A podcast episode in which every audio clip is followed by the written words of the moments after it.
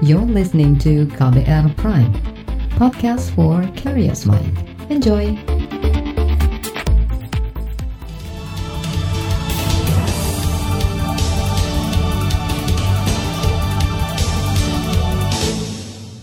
Selamat pagi saudara, kembali KBR menjumpai Anda melalui program Buletin Pagi edisi Jumat 15 Mei 2020 bersama saya Don Brady. Informasi terkini pagi ini di antaranya kerumunan orang masih sering terjadi saat PSBB.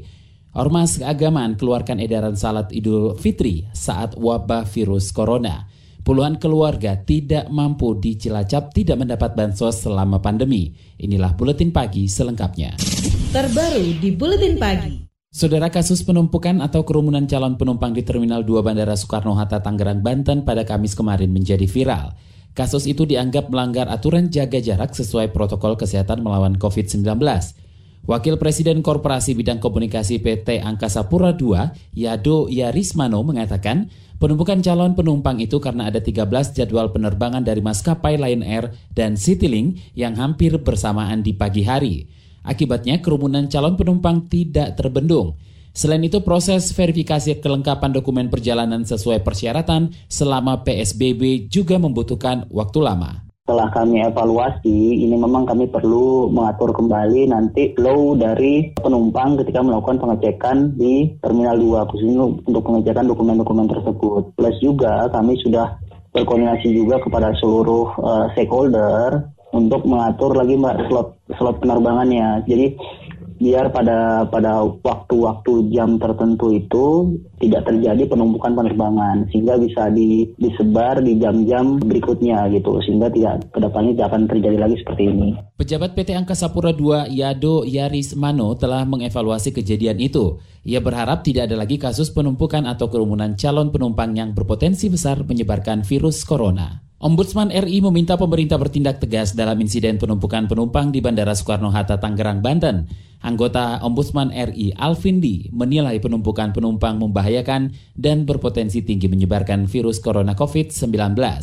Alvin Lee menyebut penumpukan penumpang terjadi karena ada maskapai tidak jujur mengenai jumlah tiket yang dijual sehingga melewati batas maksimal 50% dari kapasitas atau tidak sesuai aturan Kementerian Perhubungan. Ombudsman juga sudah memberikan data-data yang kami dapat kepada Kementerian Perhubungan, khususnya Direktorat Jenderal Perhubungan Udara, dan kami meminta agar Permenhub 18 yang membatasi jumlah penumpang yang diangkut itu betul-betul ditegakkan karena pelanggaran ini bukan sesuatu yang tidak sengaja. Ini sepengetahuan, jadi secara sadar melakukan pelanggaran itu dan berulang-ulang karena terjadi pada beberapa penerbangan, tidak hanya satu, sehingga tidak cukup hanya teguran tapi harus ada sanksi. Anggota Ombudsman RI Alvin Lee juga menyoroti koordinasi yang lemah antara pengelola Bandara Soekarno-Hatta dengan tim Satgas COVID-19 yang ditempatkan di bandara.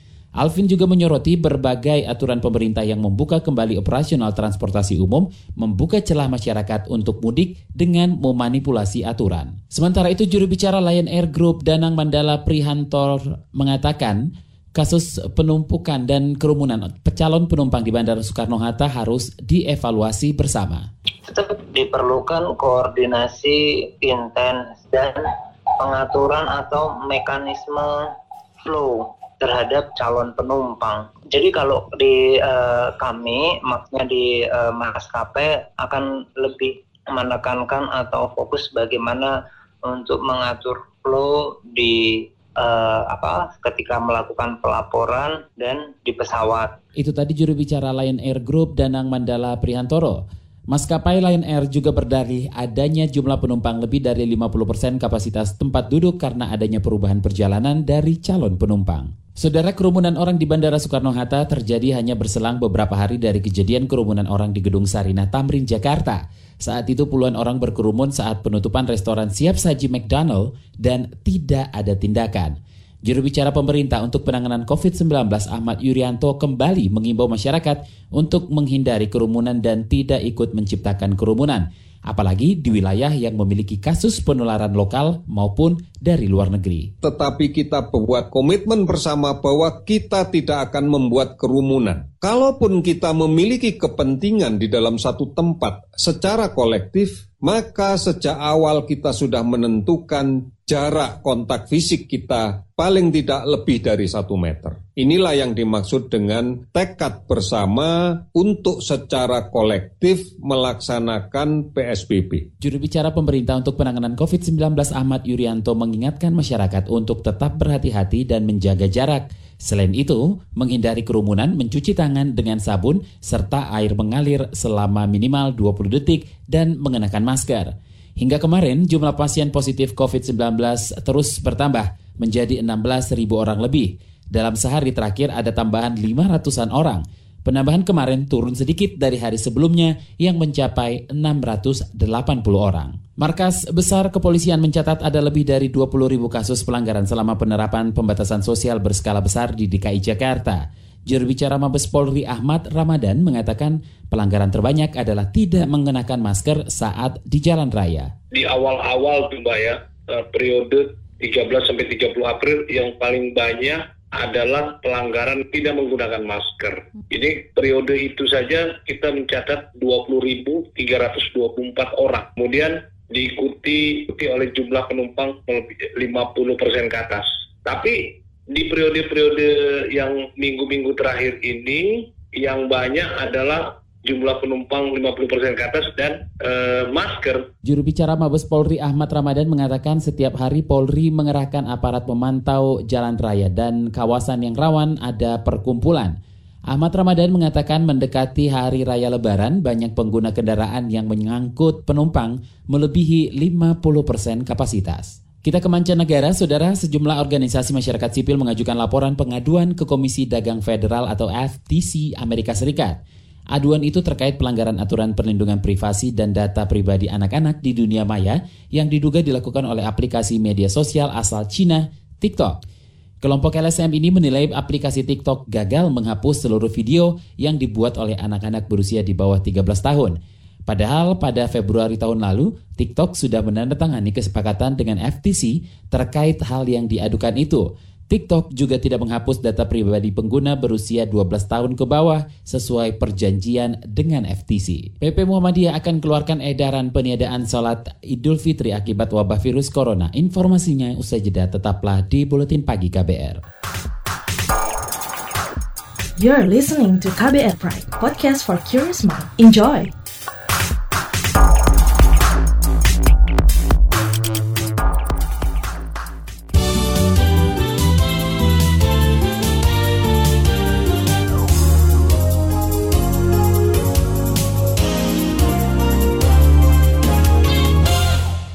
Saudara pengurus pusat Muhammadiyah mengeluarkan edaran terkait pelaksanaan sholat Idul Fitri selama pandemi COVID-19.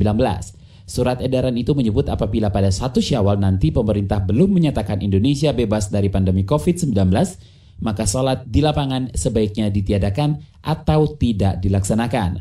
Wakil Ketua PP Muhammadiyah Corona Ritawan mengatakan akan segera menyosialisasikan edaran itu ke masyarakat dan daerah. Kemarin juga sudah dibahas dan dirapatkan di pimpinan pusat. Nantinya kami akan berusaha dan melakukan edaran. Jadi kita mengeluarkan edaran terkait kajian tersebut dan kemudian itu akan kami eh, masifkan ke pengurus di wilayah dan daerah supaya untuk bisa dilaksanakan. Tapi tentunya memang kami menyadari bahwa ini tidak berupa instruktif ya. Jadi tetap persuasif tetap kami lakukan, tetapi dengan adanya surat edaran itu diharapkan itu merupakan instruksi resmi dari pimpinan pusat yang memang harus dilaksanakan di eh, level pimpinan di bawah. Wakil Ketua PP Muhammadiyah Corona Rintawan mengatakan Muhammadiyah tetap berupaya menghentikan kegiatan-kegiatan yang berisiko menyebarkan virus COVID-19. Surat edaran dari PP Muhammadiyah ditandatangani Ketua Umum PP Muhammadiyah, Muhammadiyah Haidar Nashir. Surat edaran itu menyatakan penidaan salat Idul Fitri di lapangan atau masjid dimaksudkan untuk memutus mata rantai persebaran virus corona di Indonesia. Majelis Ulama Indonesia atau MUI juga mengeluarkan fatwa yang membolehkan umat muslim menggelar sholat idul fitri di rumah. Sholat Idul Fitri bisa diselenggarakan di secara sendiri atau berjemaah minimal empat orang. Direktur Utama BPJS Kesehatan Fahmi Idris menegaskan sikap Presiden Joko Widodo menaikkan iuran BPJS Kesehatan untuk peserta mandiri tidak melanggar putusan Mahkamah Agung. Fahmi menyebut justru Presiden sedang melaksanakan salah satu opsi dari putusan MA itu. Kalau kita melihat memang opsinya itu tiga dan itu di peraturan MA. Tiga itu adalah satu mencabut, opsi kedua mengubah atau ketiga melaksanakan. Artinya ini kan Pak Jokowi masih dalam koridor. Konteksnya adalah yang kedua mengubah dan mengubah itu masih sangat menghormati kalau compare ke Perpres 75. Jadi saya ingin kelirkan dulu sebetulnya tidak betul kalau pemerintah pemerintah tidak menghormati. Direktur Utama BPJS Kesehatan Fahmi Idris mengatakan jika iuran tidak dinaikkan, kata Fahmi, nasib BPJS Kesehatan akan terancam. Selama beberapa tahun BPJS Kesehatan selalu mengalami defisit keuangan. Hingga kini defisit mencapai lebih dari 32 triliun rupiah. Sementara itu kalangan anggota DPR mendesak Presiden Jokowi membatalkan keputusan menaikkan iuran BPJS Kesehatan. Kita beralih ke berita ekonomi, Saudara Presiden Joko Widodo meminta masyarakat untuk terus berinovasi menciptakan suatu hal yang bermanfaat. Ia juga meminta masyarakat untuk bangga menggunakan produk Indonesia. Hal itu disampaikan Jokowi kemarin saat membuka diskusi daring bertema Bangga Buatan Indonesia.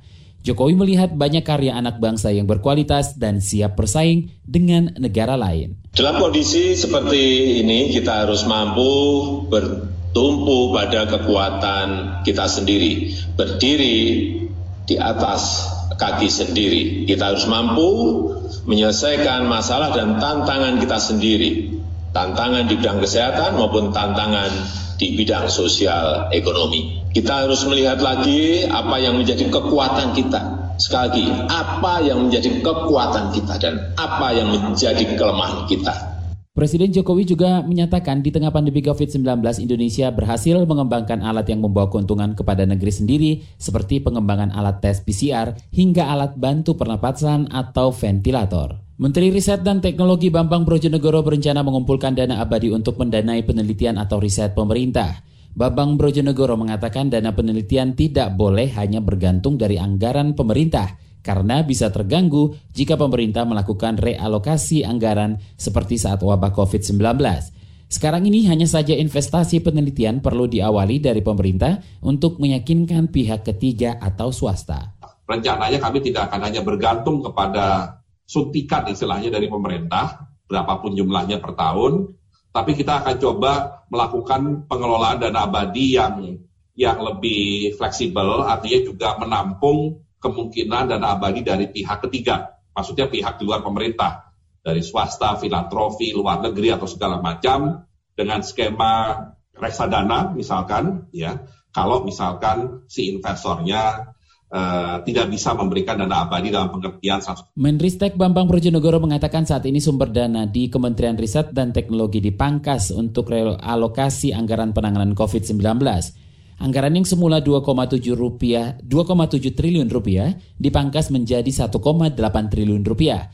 Itu pun lebih dari satu triliunnya dialokasikan untuk bantuan operasional perguruan tinggi negeri. Karena itu Bambang terpaksa menghapus beberapa program kegiatan. Laporan khas KBR tentang kisah penyintas COVID-19 lawan stigma akan hadir usai jeda tetaplah di Buletin Pagi KBR.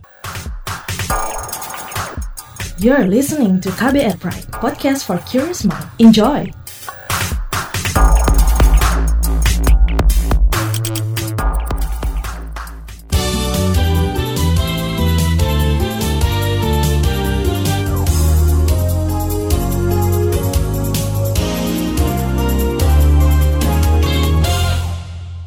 Saatnya kita mendengarkan laporan khas KBR, Saudara stigma dan diskriminasi menjadi momok bagi pasien maupun penyintas COVID-19.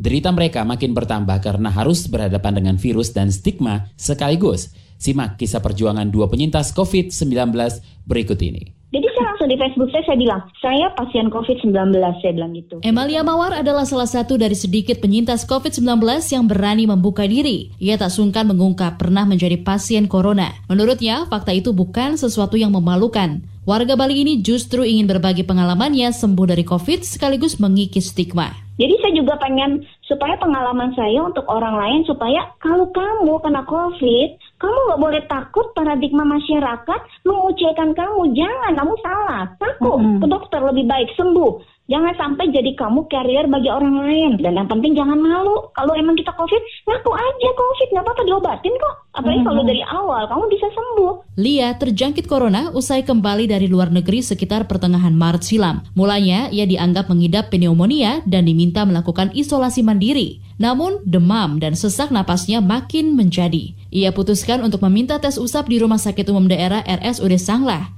Di sana, Lia dinyatakan positif COVID dan langsung dirawat inap. Nah terus juga kan kita di situ kamarnya semua nggak ada TV, ya main handphone gitu, lihat-lihat YouTube, video call sama keluarga, sama saudara gitu kan. Mereka kan juga masih tiap hari itu ada telepon saya, video call, doain saya kan kasih spirit ya mbak. Itu yang paling terpenting ya kalau buat sakit COVID kan. Emang satu ya obat-obatan ya harus sesuai ikutin semua anjuran dokter. Kedua tuh benar deh kayaknya kita dukungan ya dari keluarga ya yang jangan jangan patah semangat, jangan kecil hati. Selama 17 hari, Lia terbaring di ruang isolasi. Ia mengaku sangat terbantu berkat dukungan dokter dan juga tenaga medis. Lia juga berupaya meringankan beban kerja dan risiko mereka tertular COVID. Semua kan di situ diajarin mandiri ya Mbak ya, kayak WC, makan ya saya harus sendiri kan, karena suster kan nggak bisa bulak balik ke kamar kita kan. Mereka mau ke kamar kita kan masih pakai APD kan. Saya tahu terbatas ya Mbak ya.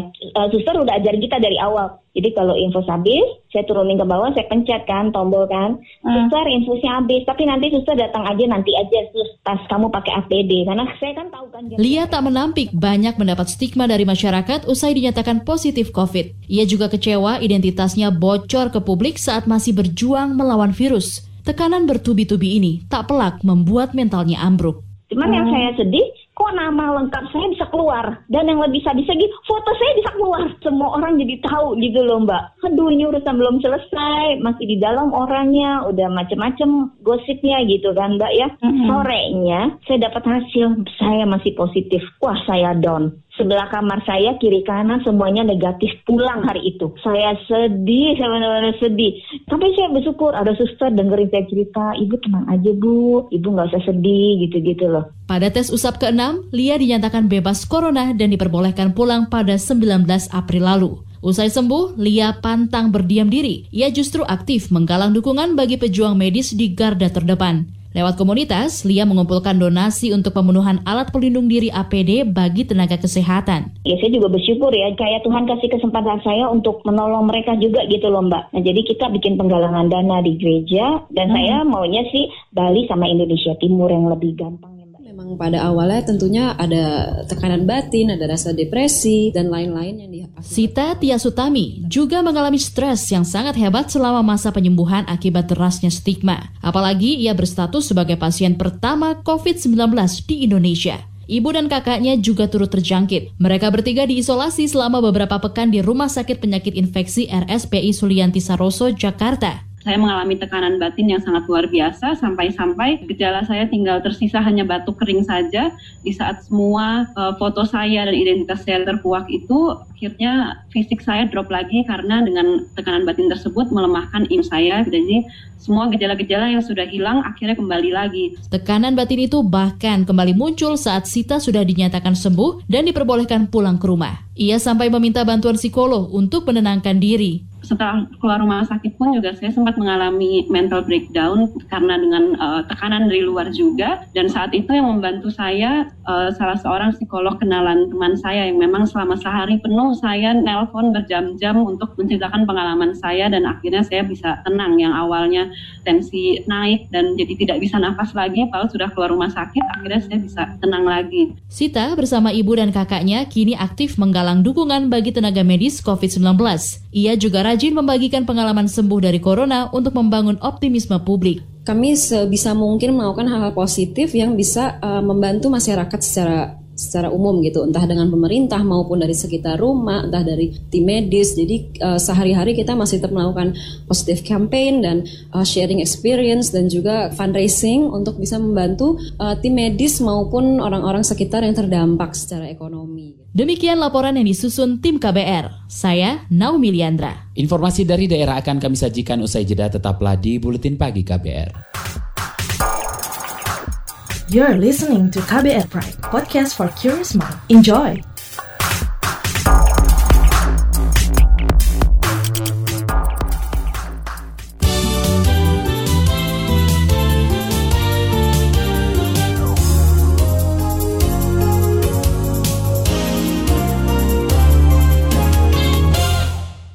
Saudara, warga mengeluhkan tidak meratanya bantuan sosial yang didistribusikan pemerintah pusat dan daerah terkait dampak wabah virus corona. Anita, warga kebagusan Pasar Minggu Jakarta Selatan, mengatakan dirinya tidak mendapat bantuan dari Pemprov DKI Jakarta maupun dari pemerintah pusat. Anita sudah melapor ke pengurus RT namun tidak ada tindak lanjut. Jadi yang di kebagusan itu, yang di wilayah saya, saya itu tempat tinggal, itu lebih banyak yang ngontrak dan yang nggak mampu tapi yang dapat malah yang punya rumah di situ sama yang punya kontrakan. Ya bisa dibilang ya yang mampu malah yang dapat tapi saya baru dapat satu kali itu pun yang dari bulog. Dapetnya beras 5 liter. Yang dari bulog itu semuanya rata kebagian. Itu tadi Anita, warga kebagusan Pasar Minggu, Jakarta Selatan. Sementara itu, Direktur Eksekutif Rujak Center for Urban Studies, Elisa Sutanujaya, menyebut ada 250-an aduan masyarakat terkait distribusi bantuan sosial. Pengaduan berasal dari 12 provinsi seperti DKI Jakarta, NTT, Jawa Barat, hingga Sulawesi Selatan. Menurut Elisa, banyak pengaduan masyarakat yang tidak mendapat bansos itu diabaikan pengurus RT atau RW maupun dan posko COVID-19. Kita ke Jayapura, Papua. Makam pasien dalam pengawasan COVID-19 yang meninggal sebulan lalu dibongkar kembali sesuai permintaan keluarga. Perwakilan keluarga pasien Adolf M. Sen mengatakan makam pasien itu dibongkar kembali untuk dimakamkan ulang sesuai prosedur pemakaman terhadap pasien virus corona. Pasien itu meninggal sebulan lalu saat hasil pemeriksaan laboratorium belum diketahui. Belakangan, hasil laboratorium membuktikan mince positif COVID-19 dan berstatus PDP. Kita tolong pindahkan uh, makam keluarga kita ke Ya, ke tempat pengururan keluarga kita di Amadi. Itu saja. Karena ini kan dikubur tidak tidak layak, tidak manusiawi, ikut prosedur COVID. Uh, memang kita sementara keluarga biarkan karena situasi. Suaminya kan diisolasi.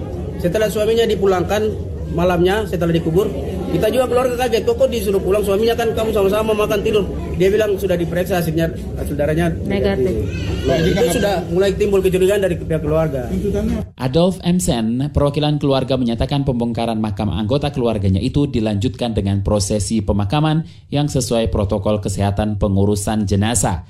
Kemarin pemakaman ulang sudah dilaksanakan di Taman Pemakaman Keluarga di Hadami, Jayapura Selatan. Seluruh rangkaian kegiatannya dikoordinasikan dengan Pemkap Jayapura, Kepolisian, dan gugus tugas penanganan COVID-19 Jayapura. Informasi tadi menutup jumpa kita di Buletin Pagi hari ini. Pantau juga informasi terbaru melalui kabar baru, melalui website kbr.id, Twitter kami at berita at, at berita KBR, serta podcast melalui kbrprime.id. Akhirnya saya Don Brady undur diri. Salam.